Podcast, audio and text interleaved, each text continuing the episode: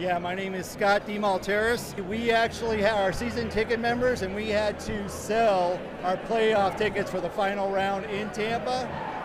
We were already coming here for vacation. It just worked out for us. We are just behind Vassy, about seven rows up. And tonight, we're just behind Vassy, about four rows up. That's a good place to be. Yes. So, what are you hoping for uh, for tonight? Obviously, uh, a lightning win, but Yeah, obviously uh, the Avs are a great team. We're just looking to take it one game at a time, one big win. That's two. take it one big win at a time. We'll we'll get the win tonight, then we'll go back home, get the win there, push a game seven. We're looking to make it an awesome series. Joel, Frank? No, no, no. I'm originally from New York, but I've been a Habs fan since I was four. In a, you know, when I played in the Pee Wee League.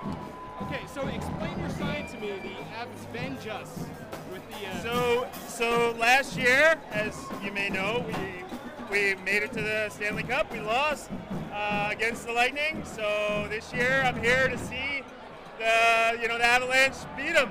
So I, went- there's probably no bigger Habs fan in this stadium than me, and uh, yeah, we want to crush it.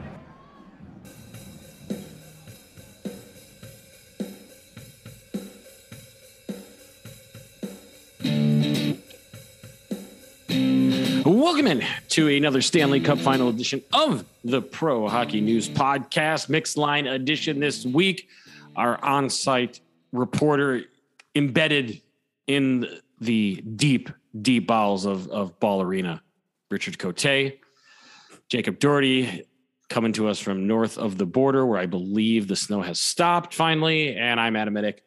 Steering this ship brought to you by the Chicago Wolves merchandise store. Get your Calder Cup final gear. ChicagoWolvesStore.com. PHN15 is the code. You can get 15% off all the gear that they have in the Chicago Wolves store.com. Richard, Yes. You, you sound like you've been covering a series. Um, I have been covering a series. It's it's been it's been fantastic. It's been an interesting um, experience. Uh, last night's game, I, you know, it, it seemed a little off. Even the fans seemed a little off. Even though a lot of people were expecting Colorado to come out hot and to you know bounce back from kind of a laggy start in the last game. Um, but uh, Colorado didn't really seem to get it together, and, and we'll talk about that in a bit. Um, but yeah, even like the energy in the in the arena wasn't as much as I remember it from game one. Um, maybe that's why, but I mean, it was a cup clinching game, so I don't know. It just something seemed off. Maybe it was the dark looming clouds over Ball Arena that evening as we were walking in, and you know the ominous lightning about to strike, so to speak. Were the dark looming clouds Andre Palat, who is just, you know, so, you know, Williams is Mr. Game Seven in the NHL. Could we just call Palat Mr. June? I mean, can, can that be his nickname? Because uh, the dude scores late. And, you know, let me, let me take that back. He scored early this game. Oh, Like, yeah. Of his, this is his third game winning goal of the postseason. This was the earliest in the third period. And it was like seven minutes left. Yeah, no, I mean uh, that. Well, I mean that definitely took all the energy out of the arena when that was scored. Um, but yeah, no, he is he's been extremely clutch uh, for Tampa Bay this entire postseason. Um, and uh, I mean, I, I believe Jon Cooper uh, talked about him in the postgame press conference, uh, just about you know the things that he saw in him in training camp, and you know the reasoning to to keep Norfolk, him he was talking about the training camp in Norfolk. Exactly. he Yeah. was 19 coming out of juniors. I mean, you Yeah. know, come out, you know, past Czech Republic and no English. I mean, I thought that was a great, great quote that he had uh, with him. But yeah, I mean, this is the only head coach Palat's ever known. Oh, yeah. So, I mean that that's when you got a system like that, and uh, you know you only have one head coach, and you've had so much success with him. You don't see this guy going anywhere, and you know it's going to foster a, a very healthy environment for him to be able to expand his talents and to have a, a good career. Yeah, Jacob, this dude in the last uh, three cup runs, this year he's got 20 points, tied for his career high in 11 postseason goals, three of them GWGs in the third, 13 points last year, 18 points in the first year. This dude's having a great late 20s. He's in the 30s, by the way. Well, he's yeah, he's at, he's at age 30 now. Yeah, yeah. Well, he's 31. Yeah, it, it, right. It, yeah, that's right. He did turn 31. Math, it's his age math. 30 year is what I'm talking Oh, about. yes. God. Man. For you guys, I understand that you know 20s and 30s they all just kind of blend together. Yeah. But- Wow, this series has been fantastic, and the narrative whiplash that I have received has basically broken my neck. But Andre Palat has been very consistent throughout, and he has been for the last what three playoff runs. Yeah. Actually, even four. I, I would Four. honestly, uh, even in the sweep against uh, Columbus, uh, the years prior to the um, awakening of the Empire. Yeah, he, he he had played like one. He had like one- he had like one of the six goals his team scored that series. yeah, but he also played fairly well, Yeah, if I yeah. uh, just off memory. But yeah, he, Palat's been fantastic, and even on this uh, in the last game uh, last night, Vasilevskiy was, I think, the core reason why Palat had a chance to even that, or to get the game-winning goal there.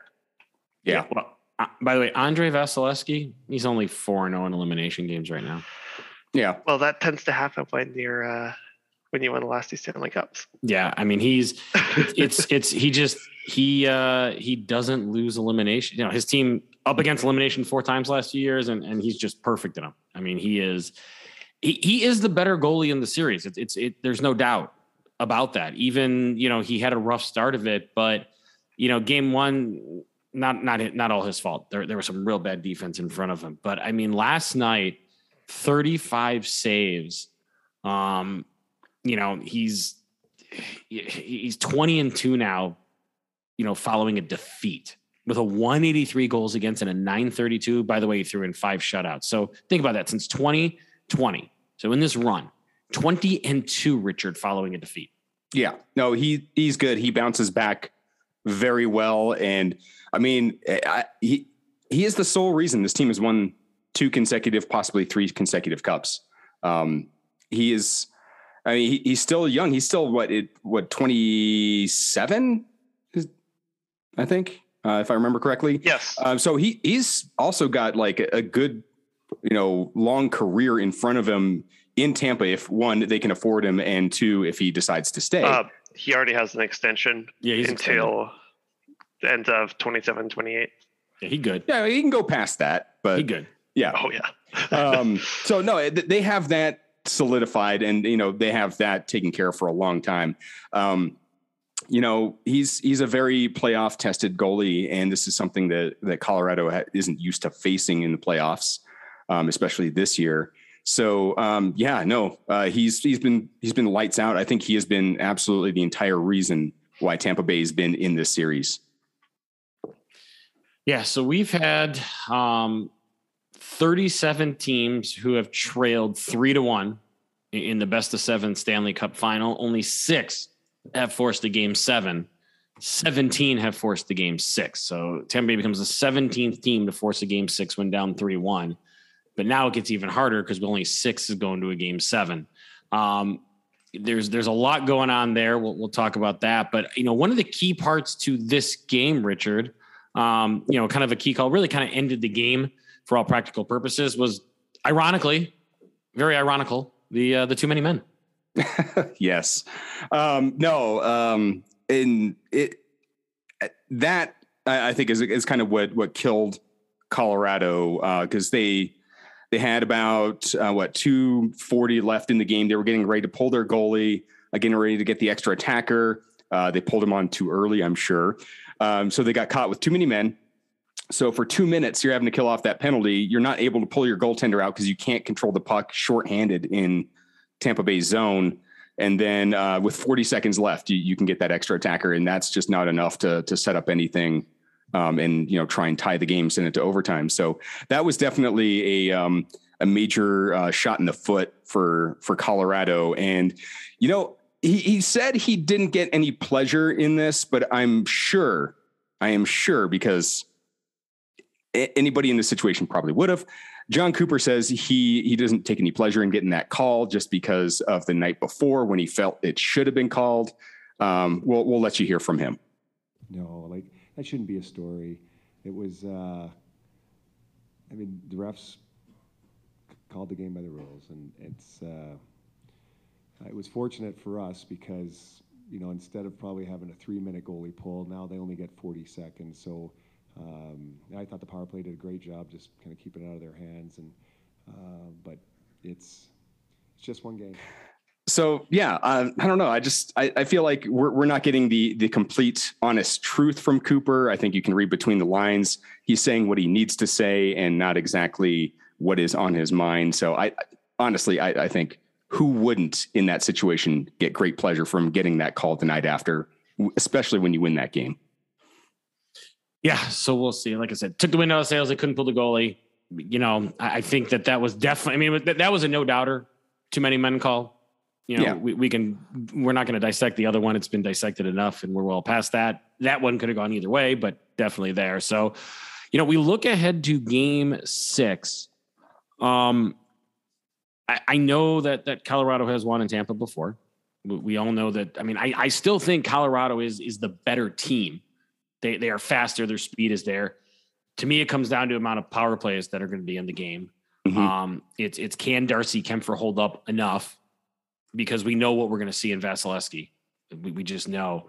Um, I, I mean, is Richard, you've been there. You you've heard some of them. Um, you know, you you talk to the other media. You guys all you know talk right. amongst yourselves and whistles and all that. As it was getting late in the game after the Palat goal, and everyone, okay, we, we know we're going to six. Right. Had did, a lot of people say, yeah, yeah, we'll we'll see you back here from Game Seven? I mean, are we expecting a Game Seven in the media circles? You know, the only person I heard say that we'll be back here for a game seven was Jon Cooper during the the post game interview. Um, obviously, he thinks it's going to go seven. He's hoping it goes seven and that they come away with the victory. Uh, nobody else I talked to in the media really seemed to think that it's coming back to Denver. Um, but there was also a lot of thought ahead of this game that that Colorado was going to wrap it up. Like they had a lot of momentum going into this game. Tampa was looking a little flat. Um, I think this made maybe a few of the uh, the Colorado media a little nervous, and what happened was what maybe some had expected, but uh, not a lot of people were saying, "Oh, yeah, this is um, this is going to Game Six, possibly Game Seven. So yeah, uh, yeah, not. Jacob, we we know it's, a, it's of course a must win game for Tampa in Game Six. We we know that, but do you think this is a must win game for Colorado in Game Six? I wouldn't say as much because I feel like Colorado has outplayed them, uh, or actually did outplay them last night. I feel like Colorado was the better team, and they just ran into Andre Vasilevskiy. So I feel like if they keep playing their game, sure, if it doesn't happen in Game Six, I'm sure it'll happen in Game Seven. I I agree with you, Jacob. Except I the one part I think Colorado didn't do better was discipline. They weren't able to stay out of the oh. box. There were some ticky tack calls made, but I'm, you know, I'm not one to use that as an excuse for if a team lost or not, because that should never be your excuse. The way a game is called, you can adjust to that. It is your job to be able to follow the rules and stay out of the box and not give the other team an advantage. Um, that's another thing I saw floating around social media as I was live tweeting the game is, you know, oh, these these refs were just making the calls for Tampa because they were whining about it the, the game before. um, I, I don't believe in that. I, I don't think that really had anything to do with it. I think maybe Colorado was getting a little tired and, you know, they slipped up. And maybe, yeah. And the only call against Colorado that I could even remember was the uh, hooking penalty from, I think it was Kadri, right? Um, in the first period. In the first period. There, that was like the only thing that could have been kind of perceived yeah. as eh. But past that, all, all the calls have been pretty were pretty like black and white. You know, you kind of have to call that. So I think that's a fixable issue. I, um, I, I, think the series has actually been well refed. Yeah, I, I, there's been nothing egregious this entire yeah. series. They, they, they let there were two non calls that could have gone each team got away with a call late in the last game along the boards. I mean, but both had a non-call, but I think the the officiating has been yeah. phenomenal in the final. Yeah, and it's also been so so consistent. And if it's not been calling the rule book to a T, at least it's consistent. Yeah, right. And that's the most important part. So, I I just I have a hard time. You know, I everybody knows this. I, have I've been on the Tampa bandwagon for, for, for the two years now. Um, you know, you're the champs. You've got to prove it different. I kept waiting for them to flip the switch all regular season. Well, they just waited for the playoffs and to be down in, in the first round to flip the switch. I just, I don't see a way this doesn't go seven. I, I can't see Tampa losing this on home ice and Vasil. I mean, this has like Vasilevskiy shutout written all over it on Sunday. I, I, don't know if if Colorado stays focused out of the box and if their defense shows to shows up to play, they're going to be able to keep the shots on Kuemper down, which is going to definitely increase your odds of being able to score on Vasilevskiy. Um, they have the they have the manpower to do it. They have for you know for most intents and purposes they they're all healthy. They're ready to go. I think if they can get their game plan together and you know use their defensemen you know as defensemen and actually block some shots, I think they have a, a much better chance uh, of coming away with a victory in Game Six. Actually, speaking of defensemen, well, one thing that I noticed this entire series was just how many minutes their the Colorado top defensive pair has been playing. Yeah. On average, Cale Makar has played 27 minutes, with Devon Toews playing 25, or actually 26. So, at what point does that start to wear them down? Oh, they're young; they can handle it. Uh, if you're tired, you're still tired. yeah, right? they can go longer. They can lot, go longer. That's a lot of time to be playing. Yeah, but you know what? They they don't look tired on the ice. Is the thing. Like yeah. Cale Makar is still zipping around the ice. He is still going full speed, even after like a you know two two and a half minute shift. He is still giving it one hundred percent, even late in the third period. Um, the only the only area I've seen them see get gassed is maybe that second line late in the game. Um, they they may have looked a little slower, um, you know, coming off the faceoffs, but their defensive pairs have, act, to me, have looked pretty good and have kept that energy going most of the game. Well, and, and let, us not forget. I mean, Victor Hedman's done the same thing. He's playing almost 25 minutes a game, but he's logged more minutes in the postseason than any skater in the NHL because you know with the more games, games that they've yeah. played. So he, he's he's logged a half hour more ice time total than, than Makar, but he's playing five minutes less a game. So I mean that still wears on you too. And we're going for another long series here, you know, as we, we get into game six. But I mean, I don't think, yeah, it wears on you. But if we're not going to overtime, I'm not worried because those two have played that much the whole postseason, and and they've kind of had walks in the park early on. Yeah. I would also argue that Victor Hedman has also looked fairly fatigued this entire postseason. He has not been the vic- same Victor Hedman that has won some, uh, I think, two Norris trophies. Yeah, and has been one of the best defensemen, postseason defensemen um, of this generation of players. So I am concerned. Um, for Colorado's defense. Uh, that's just a red flag to me. And also, Victor Hedman uh, himself probably he, he, played a bit. He's been playing poorly uh, this series, in my opinion, as well. And you know, going back to to Colorado's defensive pairs and you know any fatigue they may be showing. I mean, excuse me. I, their forwards play a very good two way game, especially Nathan MacKinnon. He is very good at dropping back. He is fast enough to get back and back check.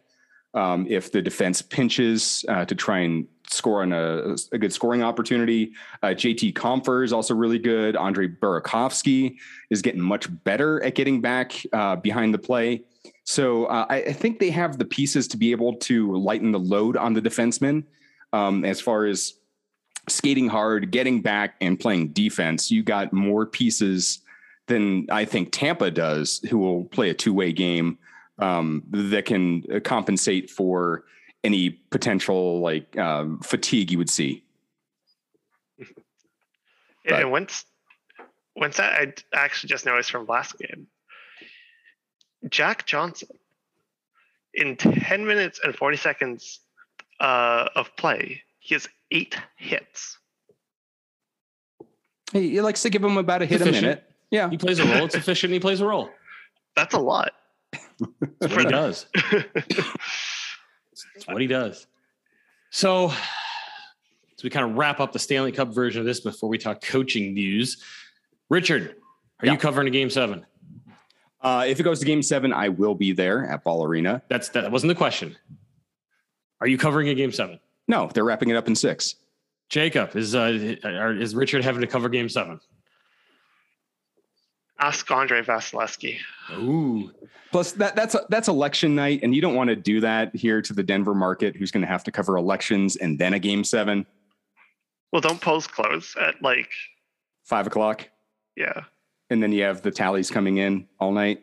Man, early polls closing out there in Colorado. Or sorry, seven o'clock, seven o'clock. yeah, I was gonna say, yeah, right Seven around o'clock. first. Yeah, it's because after the puck uh, drop out there. five o'clock. I don't know where After I got that that. six ten puck. Seven. Well, Richard, I think that you're uh, going to have to get your uh, manscaped out and shave up and groom where you need to with the PHN 20 code there on manscaped.com and cover a game seven. You know, I wouldn't be mad if I had to, but um, no, I see them wrapping it up in six. Okay. So we've got we got one game seven, one finishing the series, and Jacob doing the non-committal. He has to talk to the goalie first. Make a pick. I'll say six because uh, Colorado has been playing just really, really good. Yeah, they I, I want to get my steak two days earlier. Like I want to have it confirmed two days earlier. Confirms that you're not getting it any earlier. No, no, no, no. You're not getting it any earlier. I will earn it two days earlier. Yep. Yep. Once again, you'll you'll learn sometimes you gotta if, if you win a bet, you gotta make sure you cover all bases to it. So anyway, we uh off the ice, guys. I think maybe the most shocking news of the week. Um, and when you step back, maybe not so shocking, but pretty, I think, surprising. Barry Trotz says, I'm not coaching next year. He's gonna chill after 25 years behind the bench. You know, I think that's a good call for him. He in the last two places he's gone, he won a Stanley Cup and then was immediately let go. Uh, he got brought into the Islanders for four seasons. Started putting together the pieces. Got hit with a little uh, COVID early on in the season. Uh, didn't like the team didn't recover from that. Gets let go from the Islanders after he's put a lot of work into that. I, I get it why he's wanting to at least take one season off. I, I don't know if he's coming back. I would hope he does, but um, because seriously, the hockey world needs Barry Trotz. Um, Cle- clearly, he didn't want to go to Winnipeg. Obviously, the situation Yeah. to go home and coach Winnipeg, he wasn't ready to go to a front office spot in Nashville that was reported to be offered. I still think he ends up at Nashville at some point in the front office. And and if he doesn't want to coach right away, but I think down the line, he obviously left that franchise on positive terms, even after the breakup. But clearly, Jacob, um, you know, like most people, didn't want to go to Manitoba. I don't blame him. Uh, people constantly call Winnipeg one of the saddest cities in Canada. So It's it's the Seattle of uh, Canada, Seattle is quite nice. I will defend Seattle. unless you like, unless you don't like sun. hey, you, you know what? I, I went there once for a week. It rained once on us. But In did you see the sun? Oh yeah, Okay. it, it was nice and sunny for like four of the five days we were there. And Yeah, that, that saw- fifth day, it rained like forty-five minutes. I, I'm in Edmonton, Alberta. What do you mean there's a sun? Come down to Denver, three hundred days of sunshine.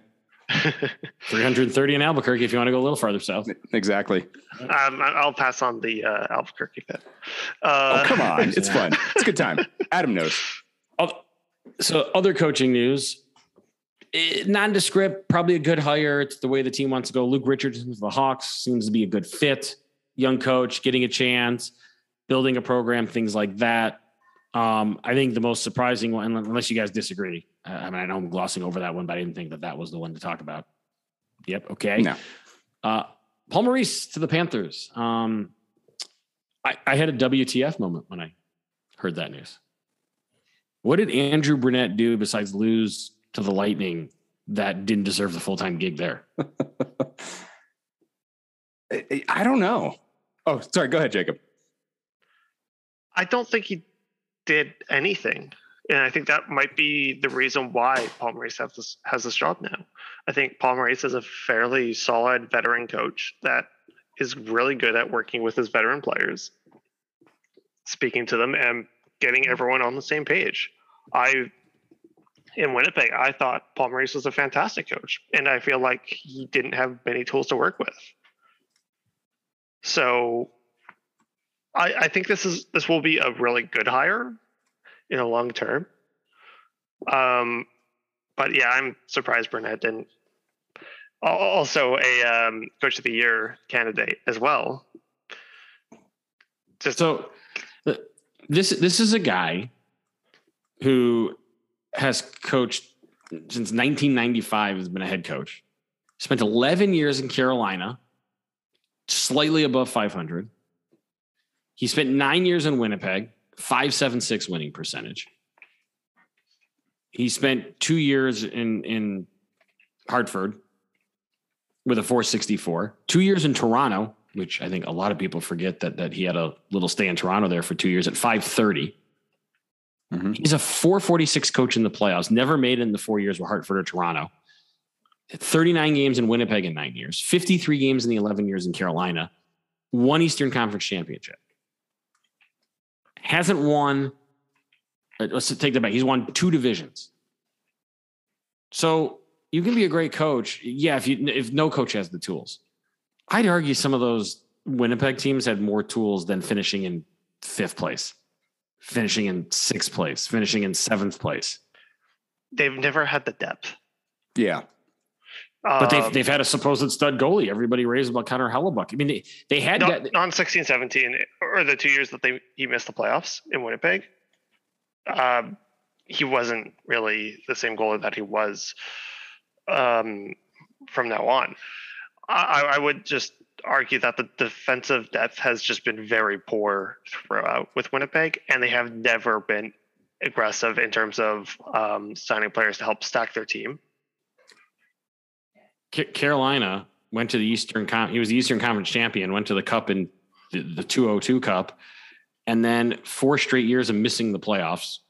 Made it one more year and then another three years of missing the playoffs before he got dismissed middle of the 2011 2012 season. I he's an average coach with, with I mean, like you've got a team in Florida that I don't think it, it, it has horses. It needs a little bit. I don't understand what Andrew Brunette didn't do this year. I mean, losing to who they lost to in the playoffs. I mean, you lost to the champs who, who ran through people. Yeah. Yeah. Um, but if you look at his his stats just over the season, um, because I don't think he was. I mean, he wasn't given the the full time gig, right? He was brought in as an interim. Correct, Correct. me if I'm wrong. Yeah, correct. So uh, a, a 400 winning percentage over over the season with the with the Panthers. And, I mean, it, it, got him to the playoffs. It got him out of the first round. I just I, I felt like they saw an opportunity to pull a coach who had uh, a little bit more experience, at least in going to the cup. So once, um, once once, right? Once, I don't even think Jacob was alive for that cup. but they they still he has that experience. Some experience is still better than none. So that they saw an opportunity to uh, boost up at least that on the bench, and maybe they can get a better product on the ice. That is really the only thing I can see with this move. Otherwise, uh, the numbers you were throwing out, I feel like it's it, it's a head scratcher and pretty lateral move to me. But he he went 51 and 18, taking over a team a handful of games in after a dismissed legendary coach. 108 points, 72% winning percentage, won a division with the champs in there, with with other great teams in that division that we saw this year in the East, which was very top heavy. I, I get it. You went four and six in the playoffs. Four out of those six losses were to Tampa. Like yeah. I, I don't under I I don't understand the Paul Maurice. I don't think they upgraded. I don't. I I think they upgraded in an area that's not quite tangible, and I, I don't think you're going to see um, any evidence of it for a little while. I, I, think they're playing a little bit of a long game in this, and um, I don't know. Um, maybe uh, Brunette has a, a chance at um, scoring a, another gig here soon to any other uh, open opportunities. I, I, think I would, if I had the opportunity, I'd snatch him up right now. Uh, Elliotte Friedman saying that he was interviewing, but other teams were scared because they thought they were just playing second place.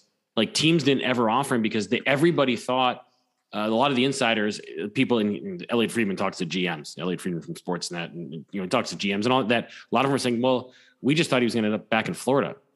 so they didn't they didn't seriously consider him. So now you got to think the couple teams that are left. I mean, could, could Detroit be a spot for him? I think that'd be a great spot for him. You know, we're getting thin on on coaches that are or open spots that are left out there. You know, Winnipeg, Detroit. You know, I, I don't think he goes to Winnipeg. I, I, don't, I don't, I don't see that. That'd be an ironic trade. Right. But I don't, I don't see that. But I don't know. I, I don't understand. And, and, and I've said this numerous times. Florida is one of the two franchises, Arizona being the other, that I fail to understand strategy. I just, I I don't get where they're going. I agree. I, I haven't understand what they're doing, uh, what they were trying to do for actually my entire lifetime, to be honest, in Florida. So, uh, but I, I do think the coaching decision was a good one. Maybe, perhaps, because I, I don't, I haven't been in the Florida locker room.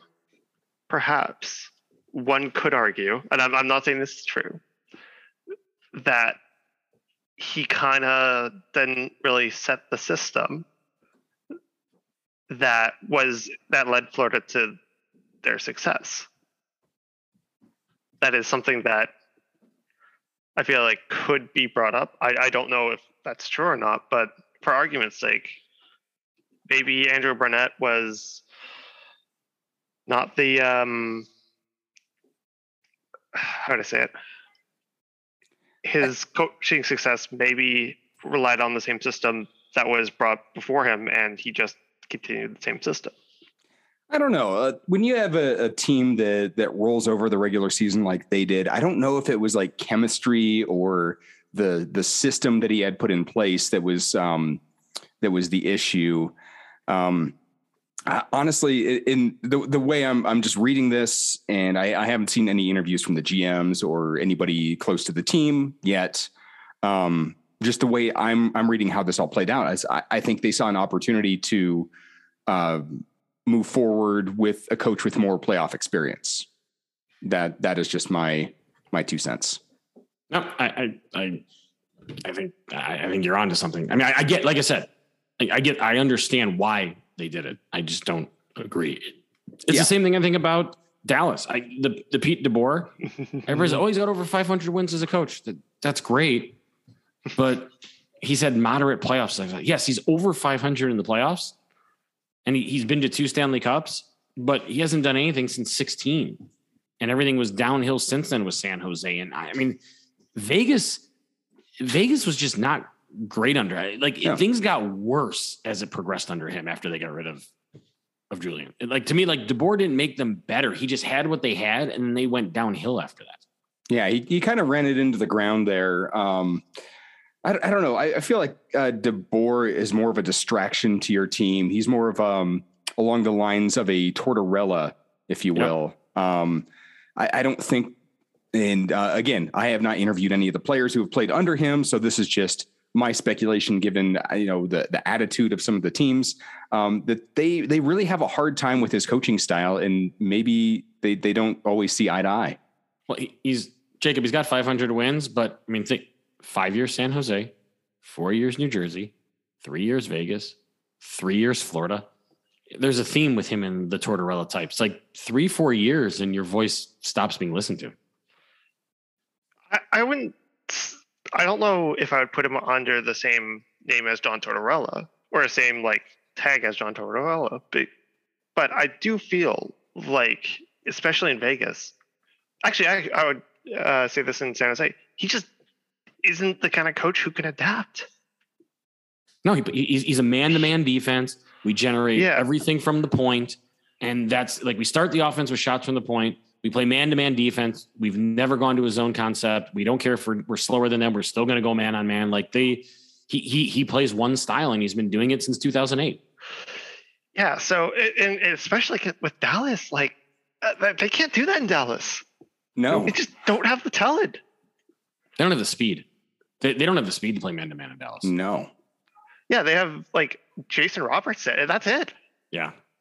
So it's going to be interesting. So we'll, we'll still see who ends up in, in Winnipeg. Um, you know, Pierre Luc Dubois announcing that uh, he's going to test free agency in 2024. So now that coaching job became less attractive with that announcement, non committal by, by a star. We're still trying to wait. Det- Detroit must know, Detroit must be targeting something because it just surprises me how long Stevie Y's taken on this one. You, you would think, right? Which, which makes you wonder is the coach still coaching? So uh, I've heard, uh, I, I've seen rumors just here or there that he is looking towards Europe for his next coaching um, hire. I, I've heard uh, things. Uh, I forget uh, his name, but the uh, Finnish head coach who has done a fantastic job for his national team. I have I completely am drawing a blank on his name, but there's that Finnish head coach that I've heard a lot of things about coming across the sea. You talking about uh, Jalonen? I believe so. Jukka Jalonen, yeah, yeah. From yep. I, I, I, I'm starting to think more and more. It could be a Derek Lalonde situation. Assistant coach for Tampa. Okay. I mean, it, Steve Stevie Y knows that's coaching staff. yeah. We we we haven't, you know, we haven't heard him name anybody. You- Well, you can't name a guy from Tampa yet. I just I I wonder if Lalonde is is what he's looking at. I think Yeah. that's a that's a fair assessment, and that that would totally make sense as to why they haven't named any names. Yeah. But that would leak. I feel. Yeah, you'd think, but I mean, you know, the NHL has done a good job recently of without the leaks. I mean, te- if it leaks, the team's leaking it, and I, I don't. I think Yzerman has too much respect for Vinik and and the whole Tampa franchise to create a leak. Yeah. Yeah. I don't think he would because most of Oh, these I- leaks I come would from the teams. staff. Yeah. I just I think he respects Tampa too much. I really do. So I, I think that he he would make sure it doesn't get out. Yeah. Well, Yeah. so for for leagues, um, and I'm citing the um, for this the Pat McAfee show, the um, former uh, Indianapolis Colts punter who has a daily podcast. Fantastic watch, by the way. I would highly recommend it. Um, when he talks about leaks, and a, a lot of the times, I believe it was um, a general manager who said this. I can't remember who. Um, a lot of leaks come from the staff of the general manager, not them themselves. I I I can you you want inside inter- information as somebody who's been a media relations director on, on a team before? Yeah, that would be great. Te- teams that. aren't teams aren't afraid to call their beat writers or their source and leak something that they want out there. Yeah. Oh yeah. I mean, you have to get the you have to get it from somewhere. And when it comes to the staff of the GM, a lot of it is is purposeful. A GM will tell a staffer knowing that the staffer is going to go tell somebody. There, there's very a, most of the leaks I will say are very intentional. Yeah. There- there's a reason why a team is leaking the information, right, right or wrong information Right. and you also know who you can leak certain things to. Like when I when I was in certain markets, I knew, and I mean, I, I knew um, who I can go to with certain information. If I wanted it to get out, yeah, I'm going to give it there. If I if I wanted somebody to be prepared so they can get the scoop on the story, I can go to this person. And then it's like, huh, this is something that we definitely want to get out. We know this person has a big mouth. If I tell them that they're, or somebody tells them, or a player, you know, like, I mean, you play. The media loves that stuff because they get information. But no, don't kid yourself. Leaks are often intentional. Some of them aren't. yes. Some of them are really good inside reporting and, and you, you get out of them. But I'd say 85% of leaks are intentionally done. That would make sense. And they're by one of the teams involved in the situation. Oh yeah. Oh yeah. Yep. There was a lot to that piece, but yeah, some I was mostly talking about the unintentional ones, but Yep. yeah, I know a lot of the leaks are very intentional. But on that subject, have you received any calls Spe- specific about what? of leaks? For, I was actually sorry. This is more to Richard. Oh, Richard, sorry. Have you received any calls on that front? Uh, I have not. he's, he's, he's not deep. He's embedded, but not deeply embedded. Yeah, I'm. I'm, I'm not. I, like I, I'm not a, a sports reporter. Um, I. But Well, sorry. Um, what, what about anyone in your staff? Uh, they, they haven't either, and and we have talked about it a little bit. Um, so either they're not, you know, getting that information to me, which I don't know why they wouldn't. Uh, We're pretty fairly open in our newsroom, uh, so I have not. Um, I have not been privy to the information if it has come in, uh, which is um, it- it's not unheard of, but it is pretty rare because the way our newsroom is set up, the assignment desk gets just about everything that comes into the newsroom. So Yep. if it happens, I'm going to be knowing about it. There you go. So good stuff there, gentlemen. So we whip around. We're looking forward to game six. We're recording this on Saturday, the 25th. So those of you catching it, hopefully you're hearing it before game six. The next edition, we're guaranteed the next edition of the PHN podcast, no matter what combination of lines we have on there, is going to be the uh, the Stanley Cup final wrap up show. Oh yeah, absolutely. Yeah. We're guaranteed. There's no way it won't be unless uh, unless we have infinite overtimes. Yeah, for multiple days. Multiple days. Which, Oh, which how now that'd be that'd be a game seven fun for you. Just skip work, just Yeah. stay at the arena. Longest matter. game seven ever. Yeah. Five days. There you, there you go. Three, three three days for Jacob with the exchange rate. Exactly. Yeah. Yeah. So, parting shots before we go, Jacob. What's on your mind? I got bonked last night. Bonked. Yeah, Who bonked you? myself. Be, be careful that with is that guy. Esports is dangerous, man. I'll actually have you know, I used to play competitive Counter Strike. Not a shock. Okay. Are you, are you gonna are you gonna are you gonna expand on the bonking? Yeah, Or let- let's just- elaborate here. Let's, un- let's good, unfold this. No, no, no, no, no. You brought it up. Let's unfold this. I hit myself with a door because I was very, very, very intoxicated. That's Okay. a lot. Okay. Yeah, we've all been there. Were were any friends around to witness it? no. Oh, was really so- late. Sure, it didn't happen. Yep. My camera's broken on my phone. I have to get a new one. This story is devolving. Jacob, anything you want to say to save yourself? I'm getting a new phone like this weekend. Getting a new phone. There you go. Yeah, we, we don't have a phone sponsor. We need to should put. get Yeah. Let's. I mean, uh, we, we, we can get you we, we can get you Manscaped. We can get you some some great logoed clothes from the Calder Cup, but but I can get you some jewelry from LDE, but we don't have a phone sponsor yet. no, we don't. Can I use one of them as a phone? Can I, can I use Manscaped? Uh, You could that's, try. your, at your own risk. you can try. Yeah. I, I would be yeah. Richard. It's always on vibrate. Just remember that. Um, uh, my parting thought. Well, uh, game five was amazing. I ran into a bunch of awesome fans. Uh, interviewed a guy who was from New York. He is actually a Montreal Canadiens fan. Um, not sure why he was there, other than he had a sign saying, please avenge us. He wanted the Avalanche to beat the Lightning as they beat his beloved Canadiens last year. wanted to see some redemption. Unfortunately, he did not get that. Uh, but also got to talk to a few um, really cool uh, Lightning fans. Um, everyone was pretty chill. Uh, there was some, you know, friendly razzing throughout the stands, but you know, things were pretty, pretty calm uh, as far as like any tensions between fans. Uh, it was a great time. I, I had a good time uh, covering the game. Um, got a lot of great access. Uh, the only thing that is a downside is this morning I am battling a cold. So I am trying to Dayquil myself up and get myself ready for game seven if it does come back. I am hoping it does not. There you go. I think it's coming back. Um, I, I I don't really have much of a parting thought except I get to go watch a baseball game today. The Cubs are in St. Louis and and going with uh, my cousin. He's a Cardinals fan, which is his problem. But we're gonna take a little Cubs cards after the professor last night uh, through eight eight plus shutout innings. You know the uh, Cubs are looking for a rare two game win streak. Doesn't doesn't happen for that bad baseball Yeah. team. But you know what? It's gonna be good weather. It's fun to be at a ballpark. You were in the, the the frozen last night. I'm going to the heat of 90 some degrees today. Jacob, that's Fahrenheit, by the way, not Celsius. Um, Perfect weather for watching paint dry.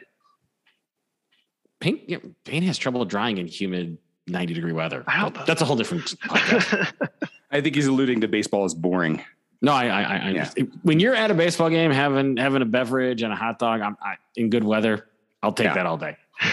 Oh, okay, b- before we go, I, I got to ask Adam: Do you prefer day games or night games? Day games. Okay, I'm a night day- game person. But I, I also grew up going to Wrigley Field where they didn't have lights till I was eight years old.